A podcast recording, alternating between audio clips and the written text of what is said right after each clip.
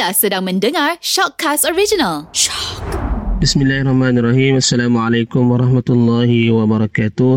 Semua yang mendengar Radio Gegar pada hari ini. Okey, uh, saya nak bawa satu kisah yang berlaku pada zaman Nabi sallallahu alaihi wasallam.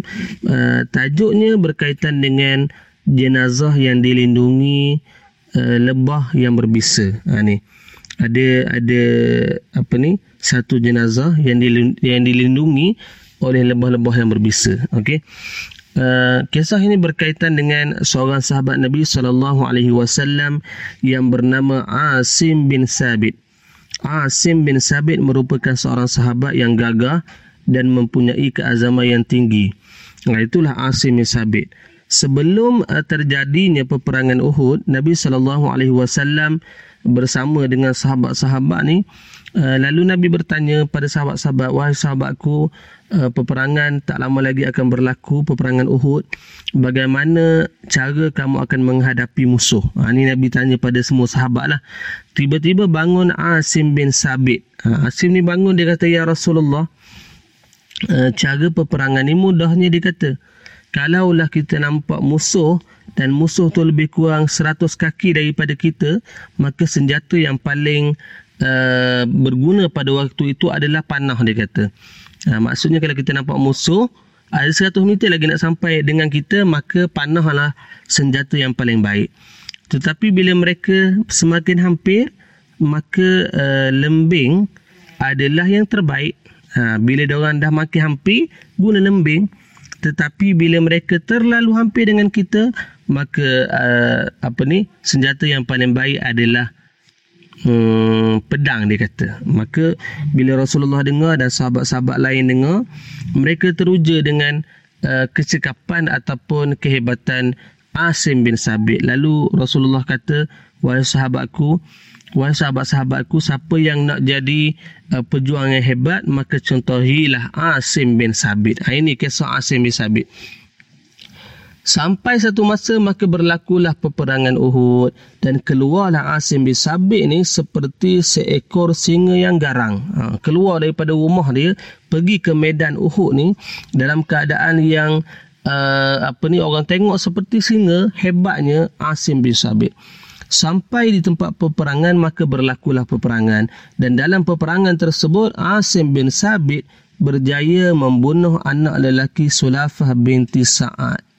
Ha, Sulafah binti Sa'ad. Ha, Sulafah binti Sa'ad ni dia ada beberapa orang anak lelaki. Ha, Asim bin Sabit berjaya membunuh anak lelakinya Sulafah binti Sa'ad ni sebab anak lelakinya orang kaum kafir Quraisy lah maka berjaya membunuh Asim bin Sabit iaitu anak Salafah Sulafah binti Sa'ad yang bernama Musafi' dan Julas. Ha, nama anak lelaki yang dibunuh oleh Asim bin Sabit tadi. Musafi' dan Julas. Bila berita ni uh, didengar oleh Sulafah, mak pada Musafi' dan Julas ni, bila dia dengar berita anak dibunuh oleh Asim bin Sabit, maka berdendamlah uh, sulafah kepada Asim.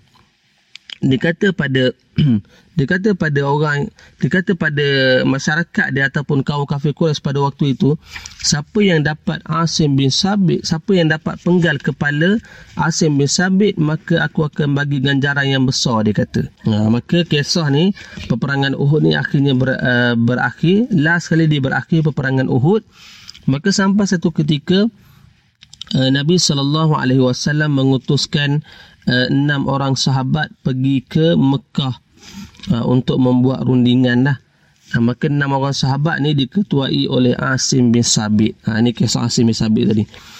Enam, enam uh, sahabat ni diketuai oleh Asim bin Sabit.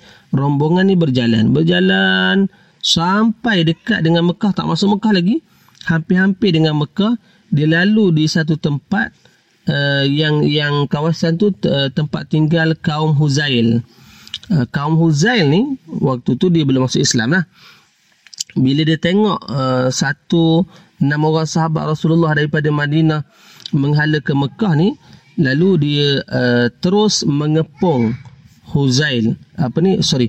Lalu dia terus mengepung uh, Asim bin Sabit dan juga sahabat-sahabat ni orang ni. maka terkepunglah mereka. Akhirnya disuruh serah diri, wahai Asim bin Sabit, serah dirilah kamu. Kamu enam orang je, kami ni beribu-ribu orang, beratus-ratus orang. Jadi takkan kamu menang kalau kamu nak lawan aku, nak lawan kami. Akhirnya Asim bin Sabit kata, demi Allah aku takkan uh, menyerah diri, dia kata. Aku takkan menyerah diri. Akhirnya berlakulah pertempuran enam orang sahabat Nabi dengan ratusan orang uh, kaum Huzail pada waktu itu. Dalam peperangan tersebut, tiga orang terbunuh termasuk Asim bin Sabit. Asim bin Sabit syahid bersama dengan tiga orang sahabat dia. Ada pun tiga orang sahabat yang tiga orang sahabat lagi menyerah diri. Uh, dia tak mampu akhirnya menyerah diri. Ceritanya, uh, bila sampai kepada pengetahuan kaum kafir Quraisy tentang terbunuhnya Asim bin Sabit Asim bin Sabit dah mati mereka ni sangat gembira dan mereka ni berebut-rebut nak pergi ke tempat tu nak ambil kepala Asim bin Sabit sebab mak uh, sebab Sulafah tadi kan uh, cerita tentang peperangan Uhud tadi uh, Sulafah binti Sa'ad tadi dia dah bagi tahu dah siapa yang dapat kepala Asim aku bagi ganjaran besar pada dia. Maka kaum kafir Quraisy ni berebut-rebut nak pergi tempat kejadian nak ambil kepala. Termasuk kaum Huzail. Kaum Huzail pun mereka bila tahu tentang Asim ni, mereka pun nak pergi ambil kepala Asim bin Sabit. Sampai di tempat kejadian yang tempat terbunuhnya Asim bin Sabit, uh, tiba-tiba orang yang nak ambil kepala Asim bin Sabit ni terkejut. Pasal apa terkejut? Dia melihat uh, sekumpulan lebah uh, sekumpulan lebah yang terlalu banyak di situ uh, yang sedang menghurung jenazah lebah dan juga tebuan yang menghurung jenazah Asim bin Sabit penuh badan seolah-olah lebah dan juga tebuan tu seolah-olah sedang melindungi uh, sarang dia bermaksud tak boleh orang, tak boleh orang kacau lah siapa uh, kan lebah dan juga tebuan siapa kacau sarang dia siap lah ha, macam tu. Lebah dan tebuan ni duduk di di atas jenazah Asim bin Sabit ni ribuan ekor sehingga menutupi jenazah Asim bin Sabit dan bila orang datang nak nak pergi ke jenazah Asim bin Sabit uh, dia akan sengat. Ha, macam itulah menyebabkan mereka yang datang nak ambil jenazah Asim bin Sabit ni lari bertempiaran mereka lari bertempiaran uh, nak dapat uh, lari bertempiaran menyelamatkan diri lah daripada disengat oleh lebah dan juga tebuan tadi. Dan kisahnya akhirnya uh, orang ramai tadi tak jadi sebab takut dengan lebah dan juga tebuan. Mereka akhirnya rehat-rehat menunggu malam. Uh, mereka beranggapan bila malam lebah ni tak ada kita ambil lah kepala Asim. Tetapi waktu mereka menunggu malam ni tiba-tiba datang hujan yang lebat, yang sangat-sangat lebat.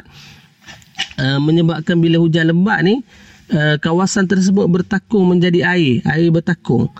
Uh, hujan yang hujan yang lebat sampai keesokan hari dia. Bila sampai keesokan hari, hari dah siang, hujan dah berhenti. Uh, orang ramai pun bergegas pergi tempat jenazah uh, Asim bin Sabit tadi untuk dapatkan kepala. Bila sampai di tempat tersebut, rupa-rupanya jenazah Asim bin Sabit sudah hilang di situ kerana mungkin dibawa oleh air lah. Air yang bertakung, yang yang bergerak begitu. Ha.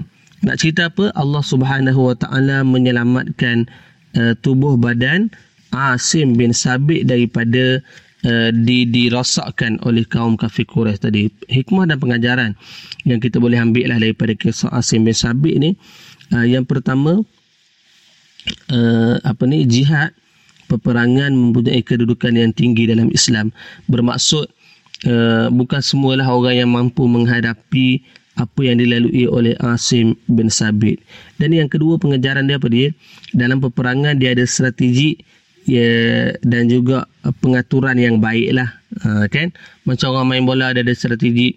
Dalam peperangan pun ada strategi untuk uh, sampai kepada kemenangan. Ha, itu dia pengejaran yang kita boleh ambil. Uh, tentang kisah Asim bin Sabit orang yang berjuang ke jalan Allah Subhanahu wa taala sehingga menemui syahid. Wallahu a'lam